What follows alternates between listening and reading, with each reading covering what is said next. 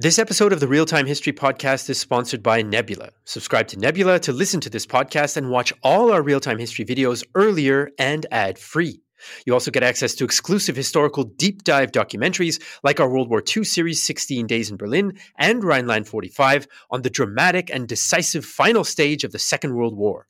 Sign up for Nebula at nebula.tv slash realtime history podcast for just $30 for an entire year and support this show.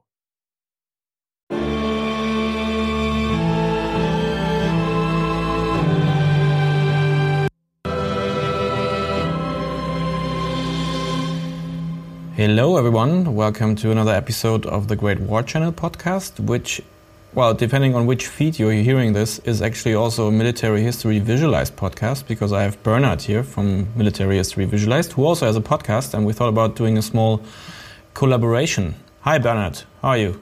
Hello, Flo. I'm fine. Thanks for having me. Um, if you follow Bernard's channel, you know that he usually follows, uh, well, World War II a bit more, sometimes Napoleonic Wars, but sometimes also the Cold War or even very, you know, post 1990 conflicts. And World War One is more like a small thing that we tackle together once in a while in a collaboration or so. Um, but actually, that's a good thing now because we thought we'd talk about a bit about the similarities and the differences between World War One and World War Two. Exactly, and and because there are many connections, and and some in some cases there's this evolution going on, while, while in other places you can see clear differences. I mean, there's even the thesis. I mean, there's a book from Ian Kershaw, which you know was basically just about this topic from a few years ago, where he said that you can also you know view the first the beginning of the First World War to the end of the Second World War as one big 30 years conflict. What do you think about that? Yeah, I mean, I, I never read into it. I heard it several times. I mean, to a certain degree, it, it makes sense in, in some ways. If you look, for instance, at the Versailles Treaty, and basically the Germans prepared for another war to a certain degree. They were cheating it from a very get go. I mean, which also made sense because Germany was not defensible under the Versailles Treaty. So, and and the other way is, of course, nearly everyone who was a general in World War II was a veteran of World War One. Yet the differences are also, I mean, if you look at the, at the situation, who was allied with whom, for instance, Japan was in the Second World War on the Axis side, versus in the First World War they were on the Allied side. With Italy, yeah, they switched again, so there's quite a similarity. So it's it's it's an interesting thesis. So you read into it. So what, were the main points? Yeah, I, I, I started reading the uh, the book, and I think um, it mainly resolves about this kind of, uh, I mean, the kind of um, on a global scale kind of conflict like that. You had these kind of multiple superpowers uh, fighting each other, and I mean, you know, even though the Weimar Republic and Kaiser Germany and then later Nazi Germany were different kind of um, stages of you know German German statehood development. You know, in the end, they were still like this kind of superpower thing. And um, even though the Austro-Hungarian Empire collapsed, um, you know, you still had Italy, and you had you know emerging Japan, and you had these kind of like big global players that, in some way or another, even between the wars, had some kind of things going on. And as we will discuss, you know, there is a lot of similarities in both World War One and World War Two. But I also don't really completely buy into it. I think you know I think you can make a case that World War One didn't you know end in 1918, but rather 1922 or something, and you can make maybe a case that World War Two also didn't start in 1939, but maybe even earlier. So that the gap between the gap between the two is much shorter than you know what usually is said. But I don't know. I mean, I mean, it gets really complicated because if you look at the Second World War, where you begin, you could say it began in 1931 if you look at the Pacific territory. Because, I mean, the Second Sino Japanese War, some argue it started in 1931 uh, and others argue it's in 1937. So even so, you take an Eurocentric approach, okay, then it's then it's different. If you take a global approach, it's very complicated. I mean, what would be interesting is if you look if you see it more as a, a conflict between Anglo and Germany, between England and Germany, because Fr- France and Germany were fighting all the time, and England and France were for a long time enemies. And with the First and the Second World War, now France and United Kingdom, not England, were together in alliance. So in this case, you could say, okay, it was the Anglo-French-German war or conflict time or something along those lines. Where before you had you had a different alliances because for a long time there was more of an alliance between Germany and the United Kingdom or the British Empire. Yeah, and I mean you can also make the case. I think that's also something that Kershaw said that basically the 1914 to 1945 era kind of marks this transitional period from away from you know the start of World War One. You had these uh, you know empires with actual empire emperors, um, or you know colonial empires. This kind of you know older world order from the 19th century, and then it basically took World War One that already really changed a lot, but there were still a lot of things in, uh, intact. Uh, mainly, for example, the French and the uh, British Empire. Um, but then you know you have to have this this period with civil wars and everything. You already have um, this kind of period where uh, colonial resistance starts, uh, like in India, but also in Africa, uh, and everything. And then World War II is like at the end another catalyst that.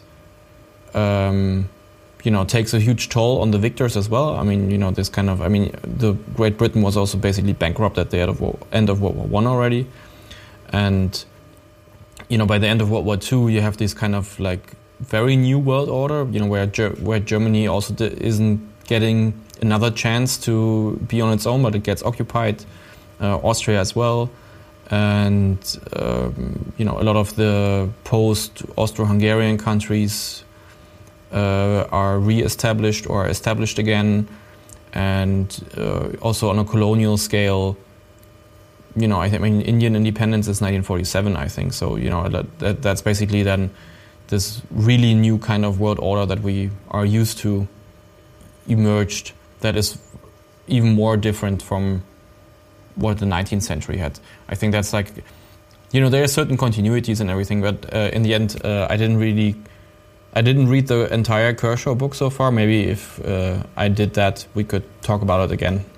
But I, I actually have an interesting view because I just read uh, the global history from 1775 to to nowadays. I mean, just reading it, and and if you look at the big picture now from 1775 to 1945, you have you have the American independence, and back then the British Empire was ruling completely, and with 1945, you basically have the end of the British Empire because you also have the austerity after the Second World War that there's quite um, quite a lot of poverty in in Great Britain and everything, and you have so basically you have to change from from the Anglo-American from from the America basically rises to the top, whereas British Empire basically declines.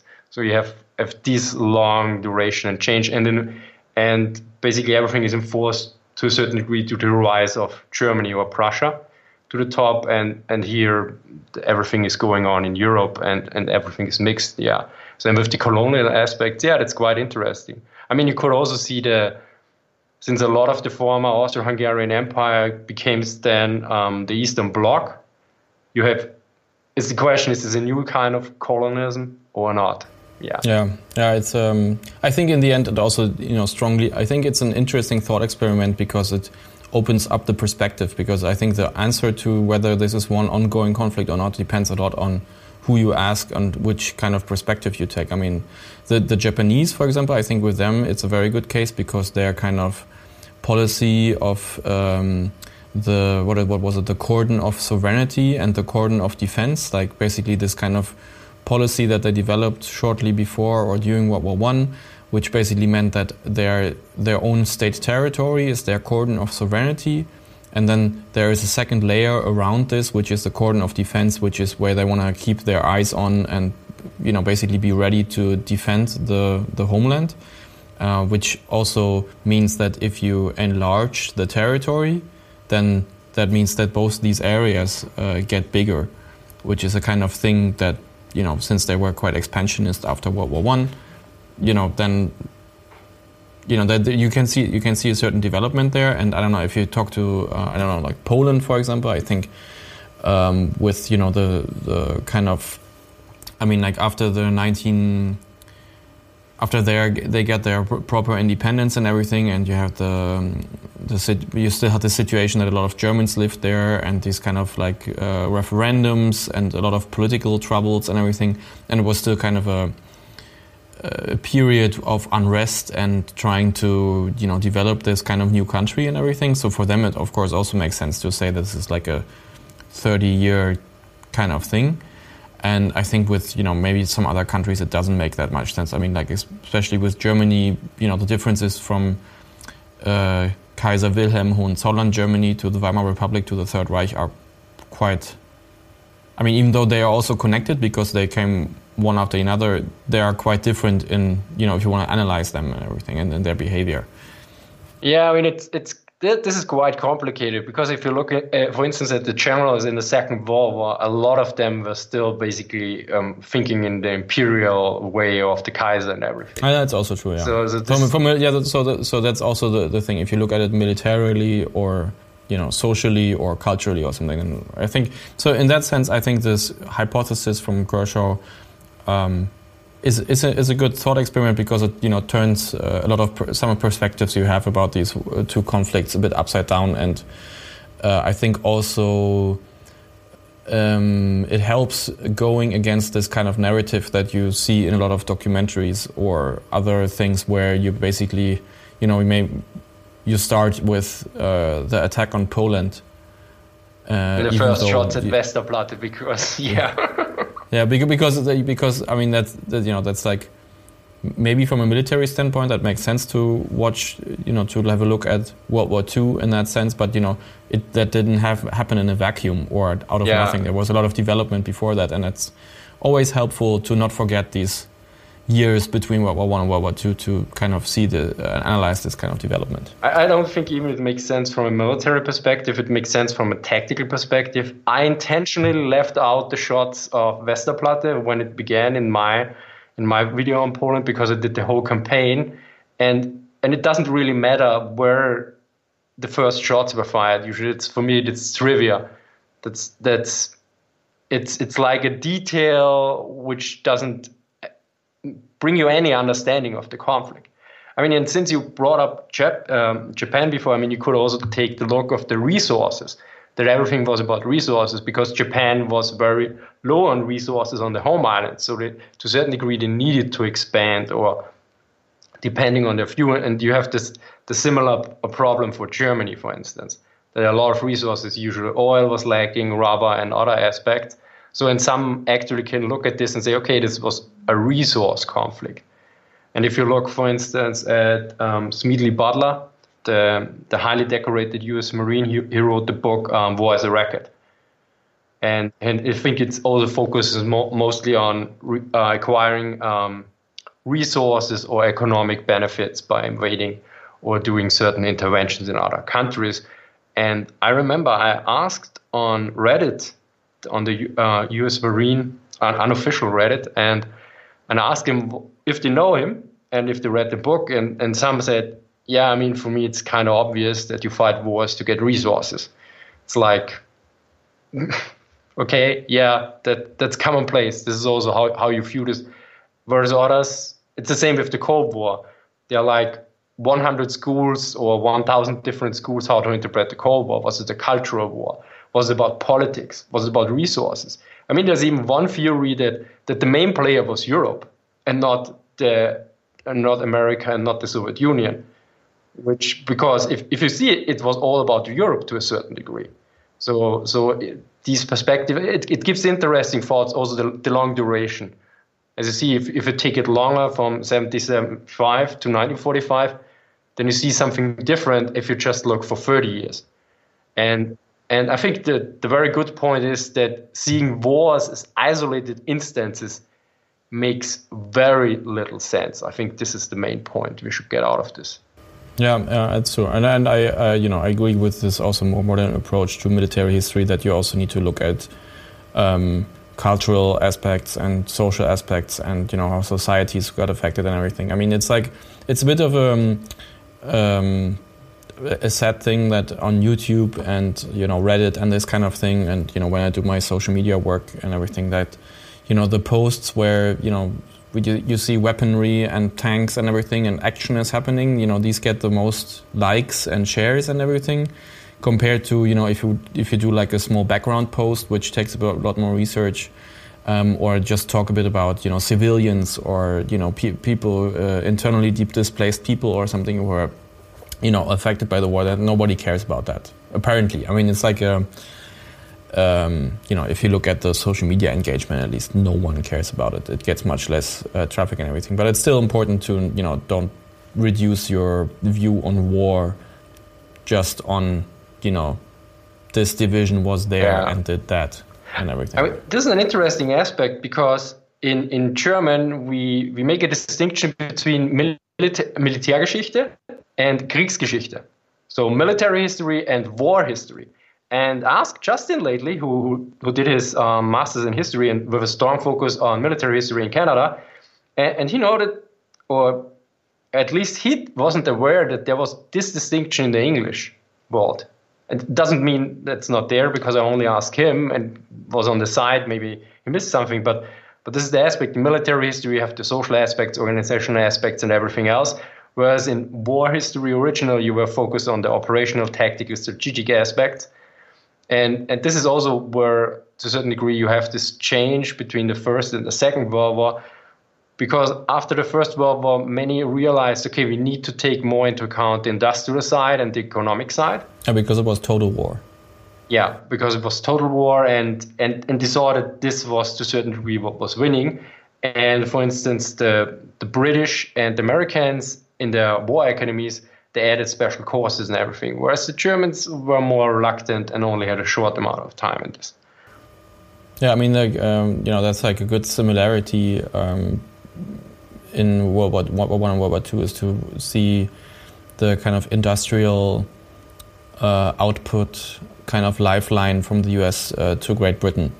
In that sense, I mean, like the, I mean, you could can argue that the you know milit- military industrial complex, as it's called, um, in the U.S. started during World War One because they had so many contracts to produce weaponry and ammunitions for you know the British, but also to the, I think they also gave a weapon to the French. Uh, they have, you know the Latvian riflemen had like Winchester rifles, and uh, but it was also much more. You know, it was war material, it was uh, raw food supplies uh, and everything, and um, you know this kind of development you know contributed greatly, I think, to to the um, to the victory uh, of of the Entente in the West, because I mean, you have these stories that in 1918, um, when the German soldiers uh, attacked in the spring offensive in the Kaiserschlacht, uh, that you know they came across these uh, supply stashes from the from the Allies, and basically the officers had problems maintaining discipline because the soldiers were you know pretty hungry and just you know needed to have a had a break and went into this, these stashes and you know ate properly for a while which was great for them. But then, you know, afterwards it sank in. Okay, it's four years of war now, and we kind of assume that our enemy is in the same same state as we are. You know, which is like a lot of, you know, food replacement material. Uh, you know, no material for leather, uh, buttons, no rubber, and everything. But actually, you know, this kind of supply stash is just behind the front, which they just left in their retreat because apparently it wasn't that important for them as a as an objective if they have that, actually, then we're screwed. Yeah, yeah, the abundance on the one side. I mean, you have the same with, with Lend Lease in the Second World War. Lend Lease in total was around 50 billion US dollars. And I think around 30,000 or uh, 30 billion went to the United Kingdom. So, and about 10 to the Soviet Union, and the rest was, was diverted everywhere else. And and this was was a major contribution. I mean, I have a video out on this, and today comes another one out, and and and actually, there's no consensus, for instance, for, the Soviet Union if it was crucial or not. Some argue it was like they, they would have lost, and others say, okay, they would have won. Definitely, it would have just taken a few months more. And these are both experts to a certain degree in this area. So, so it's, and and, and again, if you if you take the longer picture, as you said, um, the British Empire was basically bankrupt at the end of World War One, and in, in the Second World War, Lend Lease was introduced because there was no much more money or gold in England in the British Empire to finance the war. So without Lend Lease, no, or such such a such a colossal war. Yeah, again, again, it was like I mean, originally it was cash and carry, so they had to pay. I don't know if they really had to pay in cash, but originally and then this they switched to Lend Lease and basically not sure how much they got back, but I think it was very limited. I mean, they had the destroyers for basis contracts and other elements. So, so you have this intensification. I mean, this is actually, um, I mean, that's the thing. World War One is not really popular, whereas World War Two is really popular. And I have this. I thought about this, and I think I have a kind of analogy. It's basically you see, World War One is like a computer, and World War Two is a computer with internet access. So as long once you had a computer, it was great. You played games, you did your stuff in Word or Excel. But once you have a computer with internet access, you you can't go offline anymore if you have it if you had yeah, internet access. Yeah, yeah. And and you have this intensification on all sides in the World War. For instance, the air war was basically yeah, it was rather rudimentary. The same with the with the war with with, with tanks. And Second World War, you have everything on on the max level but still you have man and machine whereas later on you have more machine you have computers and everything else. And i think this is what what, what attracts world war ii so much because you have the the aspect of man and machine more or less equal. So you need both and and they're on a, on a, you could say on a same uh, more or less same le- uh, level and also it, it's way more intensified you have you have the Nazis, you have the Soviet Union. Because if you look at World War One, you it's hard to say who is well. I, I don't like the term, but you don't have an evil guy. And and and also and also not to nuance because for the Soviet Union, it, it's it's a really hard call here. So you have this enemy. I mean, the Allies in 1940 thought about bombing the Soviet Union they thought about supplying. Um, didn't didn't didn't Churchill also think about uh, uh, continuing the war uh, in 1946 with uh, you know the remnants of the Wehrmacht and basically what they had left in Europe and just uh, push the Soviets Operation back? Unthinkable. I, I never read into this too much. I, I know that I think there's one quote that. But, but I never read it, so I'm not entirely sure. But the reference that Churchill, okay, we killed the wrong the wrong pig or something. We slaughtered the wrong pig, and I, I wouldn't be so surprised. Yeah. So and and the other aspect is of course before night before Barbarossa, the Soviet Union was seen more as an enemy by the Allies. They were thinking about bombing it. They were thinking about intervening in the Winter War and everything else.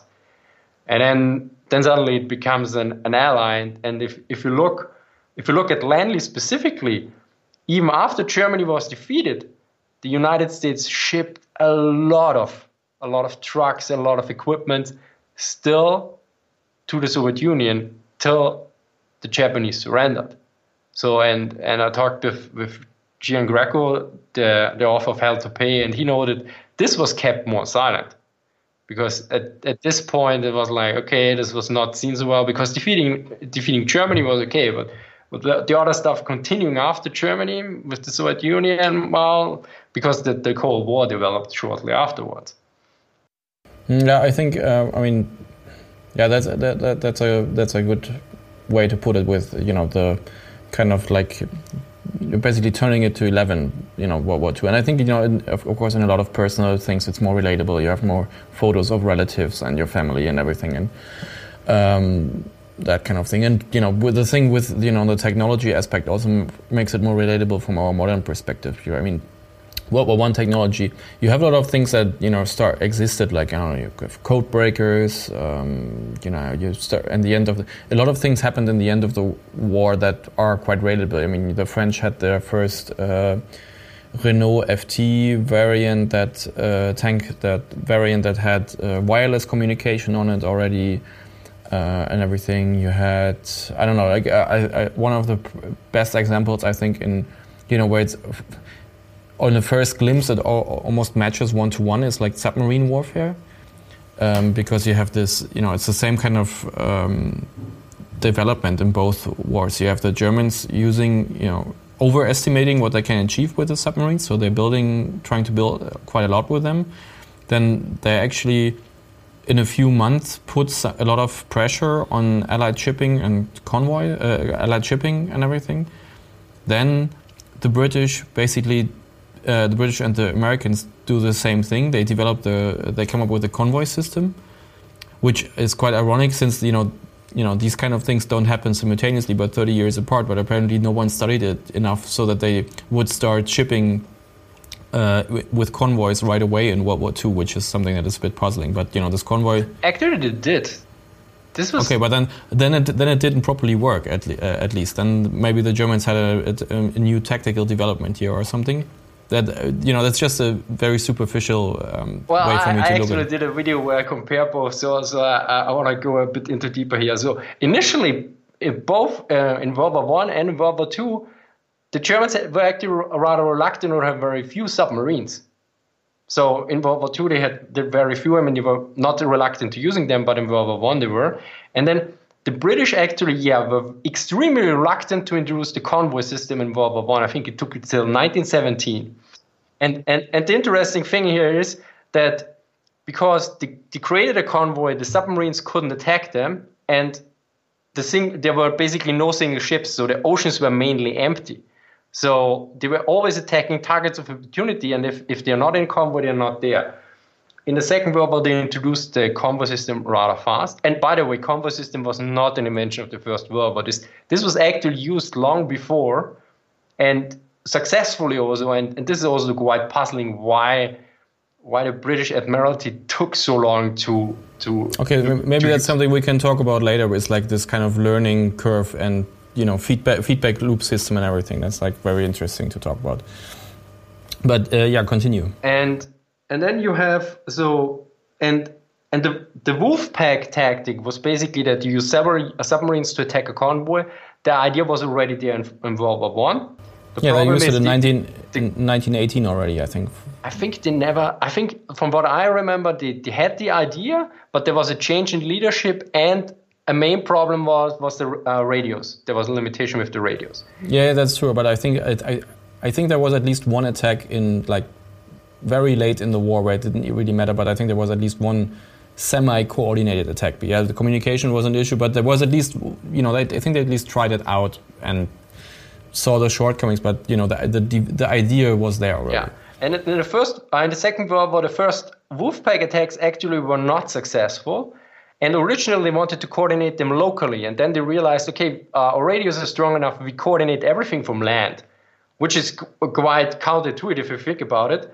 But they just sent the commands from the land, and then when the submarines engaged, they were basically on their own and sent some information sometimes back. But there was no local coordination because this was originally planned, but they realized if one of the subs that was the commander had to submerge, it couldn't coordinate anymore. And and Dönitz sitting in Germany or France, he, he didn't have to dive.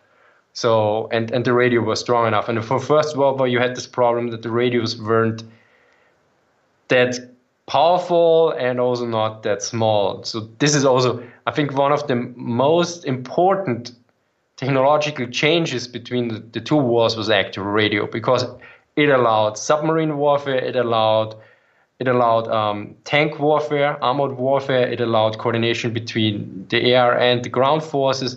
Yeah, this is the most underappreciated technology because everyone everyone thinks about Stukas, about Panzers and everything else. But take away the radios from the Stukas and the Panzers, and not much is going to happen.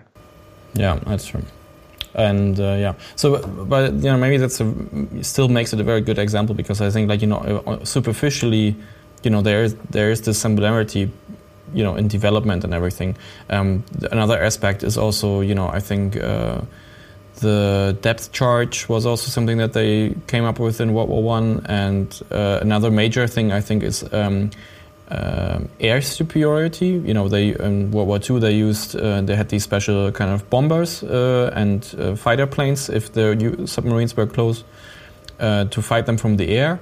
And actually, they did that in World War One as well. You know, just with airships and you know this more you know fighter plane is a more relative term, of course, uh, to in World War One, but they still tried it, and they you know tried these kind of things like uh, airborne operations. You know, have basically have seaplanes um, that could be lowered from a ship, or that you know, since a lot of stuff was happening in the channel, that could take off from the naval bases.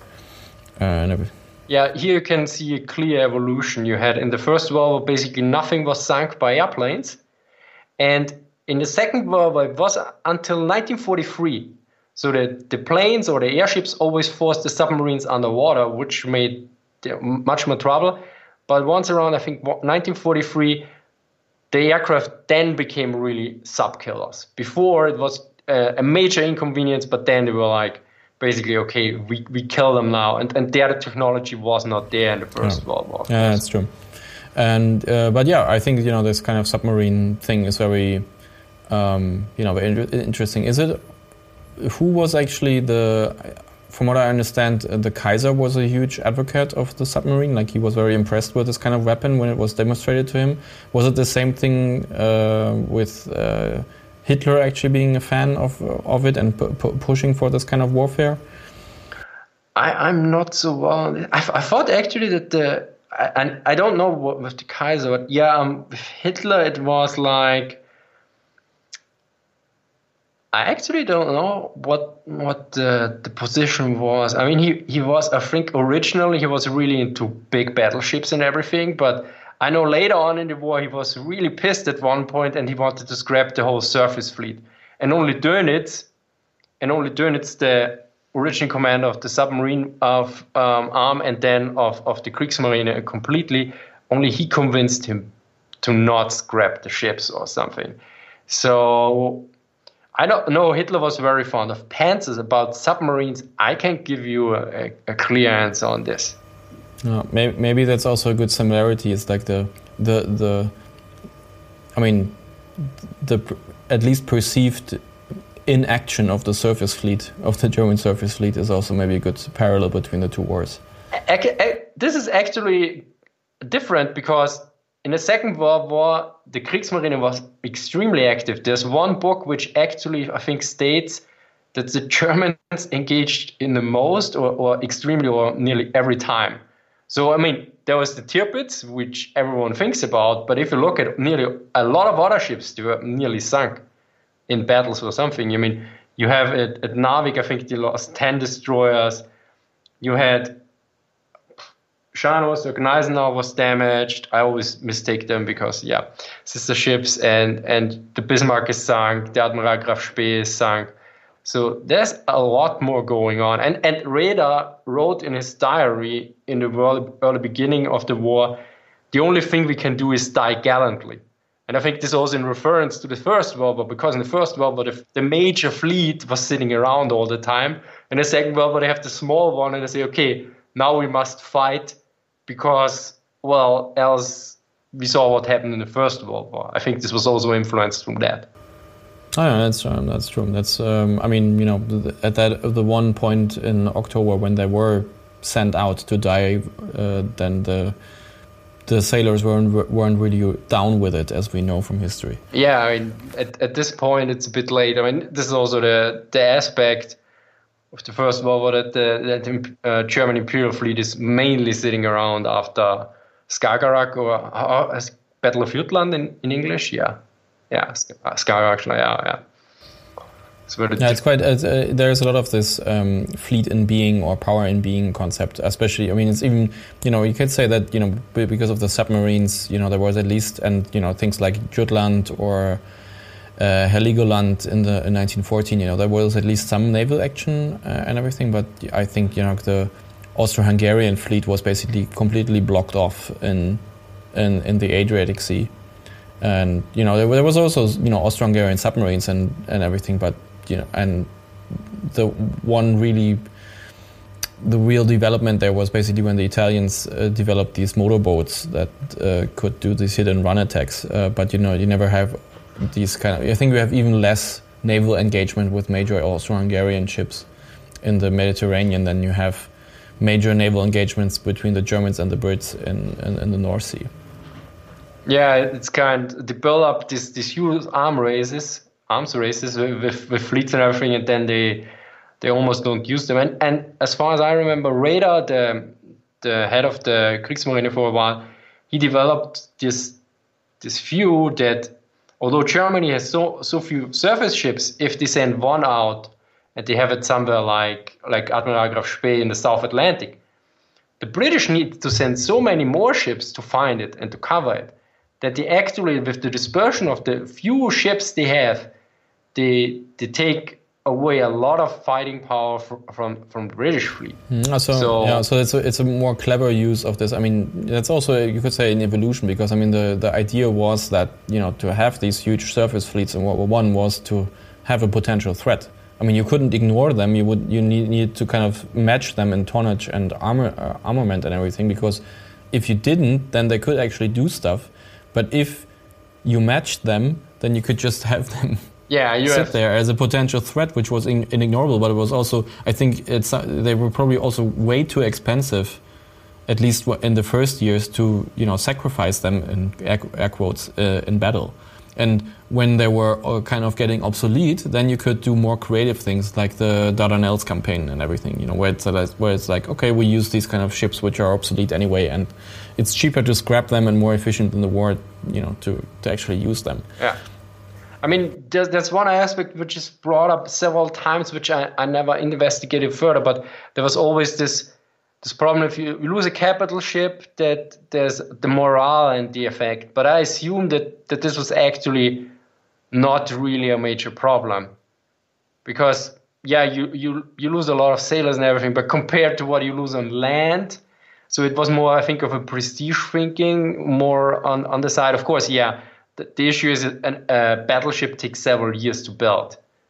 But at the same time, you, you're fighting a, a world war and you are killing or getting killed, killed millions of men.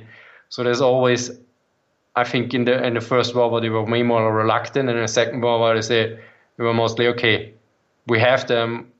They were was probably okay, we had them in the first world, but we didn't use them. Okay, now let's hit everything, bring everything to action because else it's just wasted anyway. Yeah, that's true. Yeah, we, I mean, generally resources is of course also the next big thing you can talk about. Um, you know, in terms of um, Germany not having them mainly. That's like that's like a good parallel. I mean, the, the we're going to have an episode where I talk with Indy here on the podcast feed, uh, either after this is published or right before where we talk a bit about Baku because that's, that was like a topic that none of us really didn't know about. But you know, the Baku oil fields, this kind of um, scenario where there was like, you know, it it wasn't a major battlefield or or anything in World War One, but you know, there was definitely everybody had their eyes on it on a strategic and operational level. Like, uh, I mean, you have the Brits who have the South Persian uh, oil fields and everything, and you could, you know, there's, you know, you could argue that uh, the, you know, the Mesopotamian campaign where they, you know, there, there was in the Middle East two theaters from the from the British. One was, you know, in Palestine, and the other one was in what is now Iraq.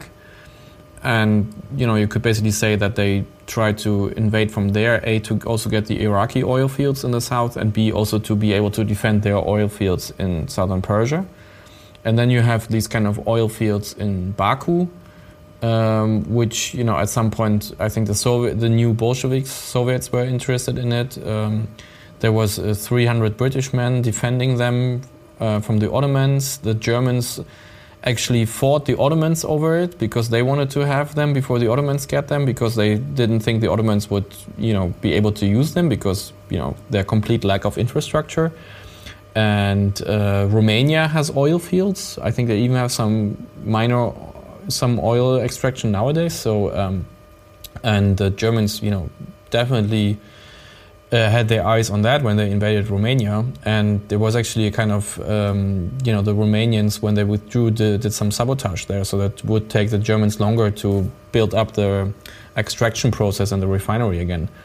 And you know, if you look at these kind of components, and you know, of course, also you know, northern French uh, iron ore, and you know, these kind of things, and you know, of course, you know, the biggest point in points of resources being the British blockade.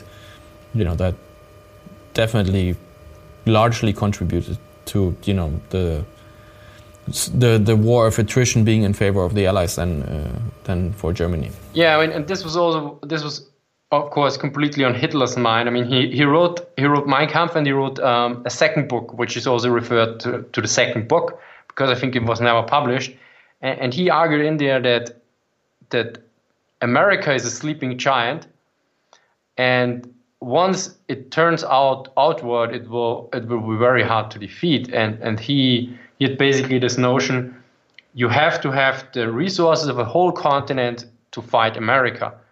So this was the whole idea to a certain degree to to conquer all of Europe. I mean, this this was not to a certain degree. I, this is the thing with Hitler: he had sometimes plans and then he had new plans, and so sometimes there's this grand strategic view. He was sometimes quite correct, but if you look at certain operations and stuff that happened, it was not sometimes in this whole aspect, and sometimes it just developed this way. So, for instance, France, nobody suspected they would beat them in six weeks and everything. They thought, okay, we'll, we will lose about, I think, one million men and and another aspect. So, and you have the Romania with the plus the which was very important. Baku, of course, was also for the case blue for the which ended in Stalingrad in 1942 for the summer offensive. Um, and also, I think in the original Barbarossa plan, yeah, it was also the Astrakhan Arkhangelsk line, and basically Moscow and everything is lying behind that or in front of that, depending from which side you look. So basically, it would assume that you would take all all these resources, and also the the whole food issue. So I mean, there was there was starvation and everything in the First World War and for the Second World War, they, they went the other route. So basically, I think in the First World War, the policy was first we feed the local population, then we take out as much for the army as we can, and then we ship home if we still have surplus. Well, in the Second World War was for March part, okay, first the army, second the home front, and then the local population or something. Or uh, at least not so direct, but the priority was clearly shifted, and you saw this with with the, how, much hunger and everything and, and the civilian deaths in occupied territories was going on. I mean, especially the former Soviet Union and also but Greece and other areas where you have a, a lot, a very high death toll due to this. But they focus, okay, on a, on a different kind of warfare and everything. Yeah, that basically is um, yeah. I mean, I from what I re read, it was also not as clear cut with you know organizing the home transport in World War II. But from the huge problems they had after Brest-Litovsk, which were that you know they drew on paper and said like, okay, great, we have Ukraine now, and then basically on paper Ukraine extracts you know harvest that much grain, and then we can basically just you know have huge have a huge surplus that we can feed our home population with and then we can you know have the prolong the war into 1919 and or you know negotiate peace from a position of strength, which by that time also some people said um, should be a viable option. But it turned out that you know Ukraine was basically just, just this power vacuum after you know the desolation of Imperial Russia. You had the Bolsheviks, you had the the Black Army under uh, under Makhno. Um, you had these kind of you had the the Cossack, the Kuban Cossacks, and you know I think there was even some other Cossacks, and you had the the Green Army and the Whites, and everything was just a huge power creep. You know, you could argue. I think G.J. Meyer in The World Undone also drives home that point a, a lot.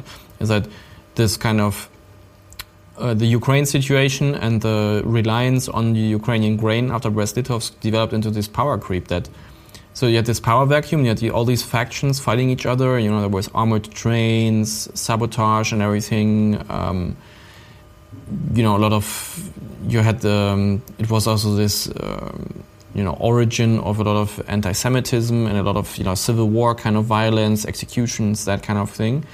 And if you just envision this kind of total chaotic situation, there is no way you can actually a even harvest maybe not even planned if you go into 19 in the, in the into the next season, but you you cannot even properly harvest the kind of grain that you had on paper that Imperial Russia Ukraine had on paper in 1916.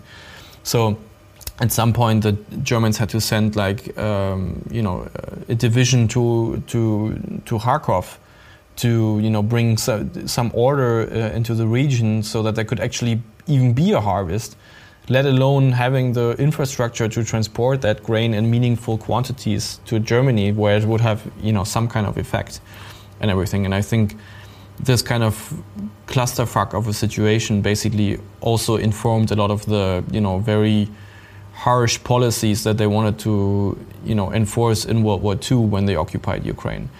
Though you know, know fairly knowing that you know it wasn't as clear cut in World War II as well because they were you know there were the you know the player the pe- the players from the industrial from the from the German industry that you know called dips on a lot of things, and then you had the army who had certain needs, and you also had all, all kinds of supply problems in World War II there as well. So it wasn't that you know they on paper they learned their lesson, but you know when they when it was about to implement it, you know it also didn't work out that well. Well, and that's quite interesting. Um, there seems to be a, a, clear similarity and a clear difference here. From from what I know, I mean, I, I never read too much into this so far because it's it's basically Vernichtungskrieg, um, Holocaust, and everything with the whole exploitation issue. And but from what I know, that worked rather well. So, uh, but I, I, never knew that there was such chaos in World War One. So the question is if they do their lessons, probably did. Now, the main similarity which I see, which which I found always quite interesting, which is both on German and the Japanese side, that they always saw, okay, if we conquer this, we have it on paper and then we have it. And for, for me, this was always like, this was always like, I thought this was computer game thinking. And, and for me, it was like, did, did, did the Imperial Japanese army headquarters and Hitler did they play computer games, but they didn't have computer games back then. You just conquer this region and you, you have it on paper. So so this was qu- quite interesting because it's like they never thought about the logistical aspects that you need to convert the oil, for instance. I mean, in, in the end, the Japanese, I think, uh, pumped in the raw oil into into their ships, yeah, and because they didn't have a refinery there and and they couldn't transport it over because they didn't have any any any merchant vessels anymore because they were sunk. I was like, okay, and and, and this was always you read this and they always see, okay, we have it on paper and we think we and we have it instantly to a certain degree.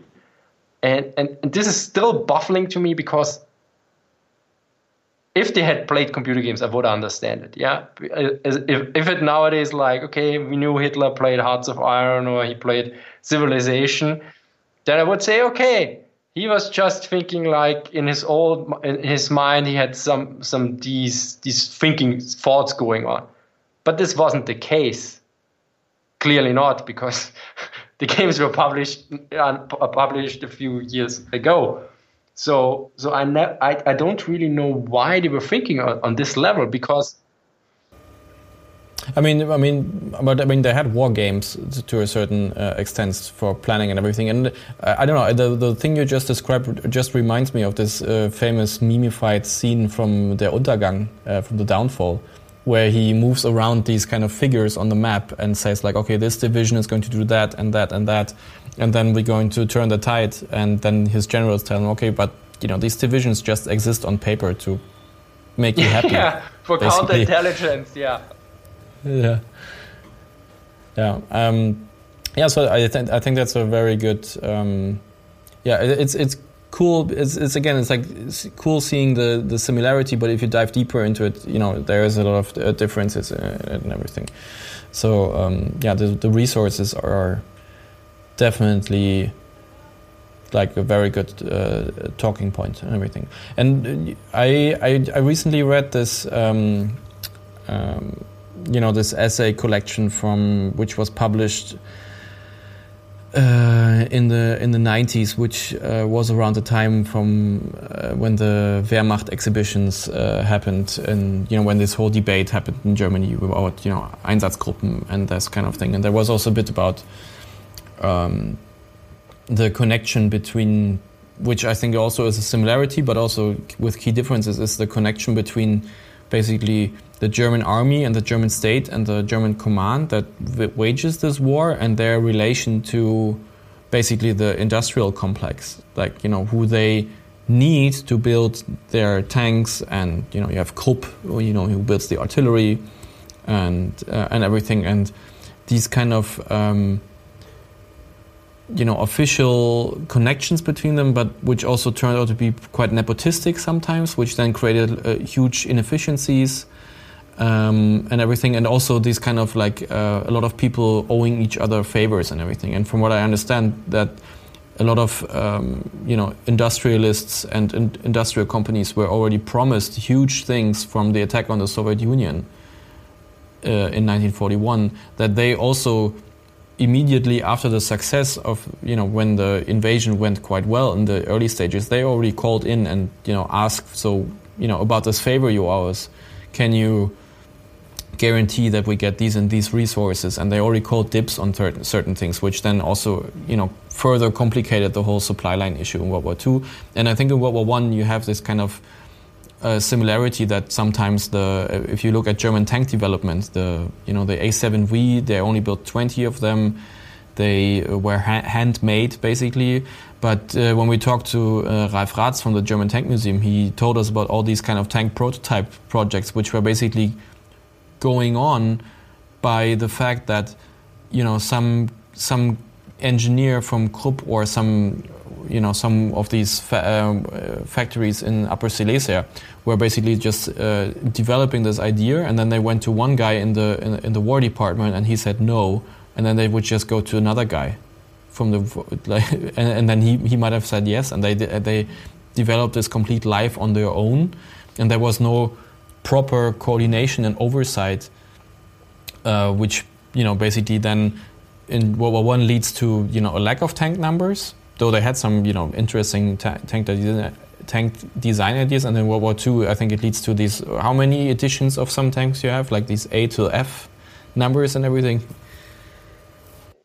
Yeah, I mean the, the A to F and, and something they, they make sense that uh, increase, but there are a lot of paper projects and some something else and this is also quite quite quite complicated. Markus Pöhlmann writes about this with the relation between Ferdinand Porsche and Hitler and and and these aspects. I mean, to a certain degree, I'm not too well read in this, but um, one interesting aspect is that after the First World War, the Germans realized, okay, in mobilization efforts, in war mobilization of the industry, the role model is now the United States of America because they did really well. And and the key figure here is General Thomas. And from Wehrrüstungsamt, uh, changed the name and something. And, and, he went there and said, okay, you are a role model. And, and they looked at how, how this was done. But there was this problem in Germany, the, the battle between the Operateure and Logistiker. The operational guys, basically military fighting on, on the operational level, and the logisticians or the, the economics guys. You have these professionals. And and the Germans still, and to a certain degree, this to a certain degree probably also um, explains the reluctance of opposition against Hitler. They were basically like, don't concern yourself with stuff that is not in your department. Like, don't economics and politics. Don't don't care about this because this is not what a was a soldier, an officer cares about. We're about fighting a war. We're fighting on a tactical, operational level we don't care about grand strategy. We don't care about economics. So they were to a certain degree bullied, and and then you you have this this aspect going on as well.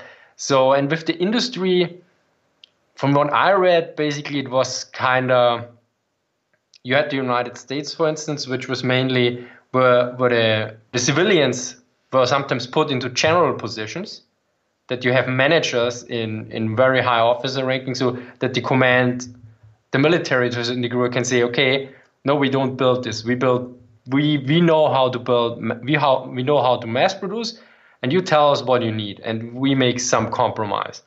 And then you had the Soviet Union to a certain degree, which was far more top down, but there's also some discussion how much is true where, where there was this command economy.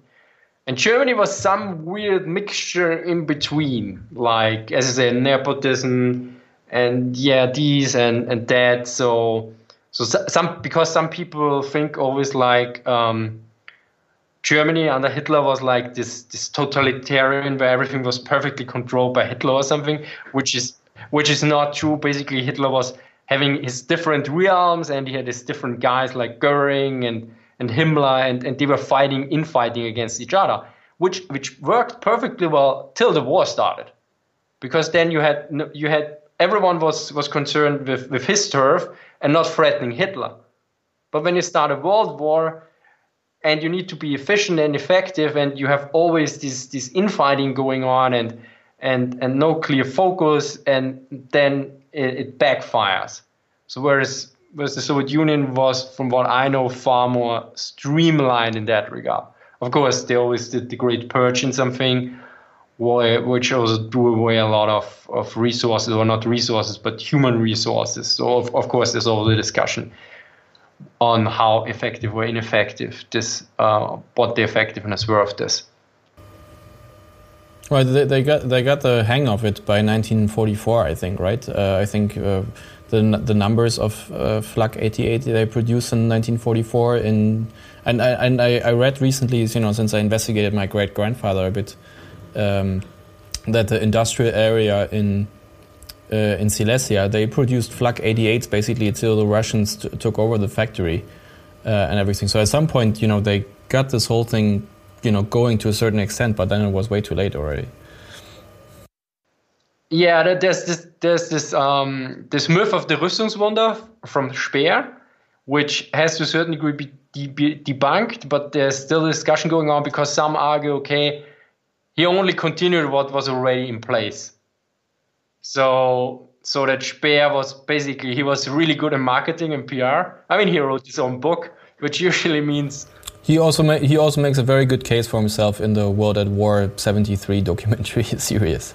Yeah, I assume so. So and and and how much was influenced and what, what I mean, you had also you had like there was General Thomas with his department, and there was the Organisation Todt, which then I think was and and then there was was later Speer from a more civilian point and and you have to really read into this because yeah it it gets complicated because it it's not only military side you have the inner political workings the economy the exploitation of the, the various resources and everything. And so the exploitation of the worker forced labor and everything of course. Yeah and, and and this is i mean i think the the leading book in this regard is adam tooze wages of destruction. But he also there, there's some argument about it that he focuses too much on, on certain aspects and there's some disagreement i have to read the book fully and then compare it with some other works. There's always this, yeah, everyone has a different opinion, and with history, you know, there's usually not a clear cut answer. Yeah. Uh, you know, so basically, basically, maybe to you know wrap this up, since we just re- are about to reach an hour.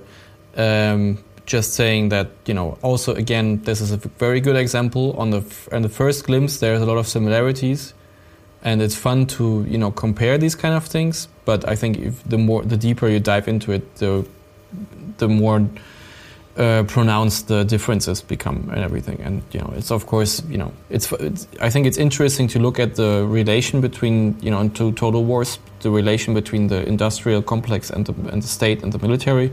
But you know, of course, um, even though Hindenburg and Ludendorff also had some dictatorial aspirations by 1917 and everything. It's of course a very different situation from uh, yeah from I, World War II. I would argue. I would argue, like I mean, this is what I generally think. The patterns are usually the same, the general patterns, the general processes, but they're they're different in their details. So the structure is similar, but the content is, is different. You, you could say you you can't you there's there are only a few ways how you can build a house that is effective.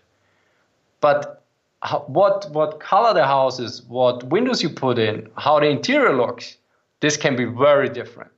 And, and I, I think the both World War One and World War Two were houses that were rather similar, but yeah, the one has a computer with internet connection, the other has just a personal computer there without internet connection to a certain degree.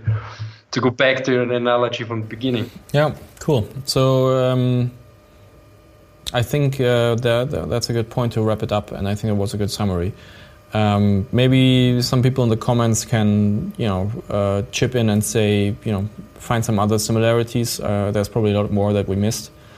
And uh, yeah, we didn't talk about tank tactics, but I have no clue. I, yeah, I'm, I'm, we didn't talk about the air war evolution versus revolution. Yeah. Yeah, maybe we can uh, do that another time.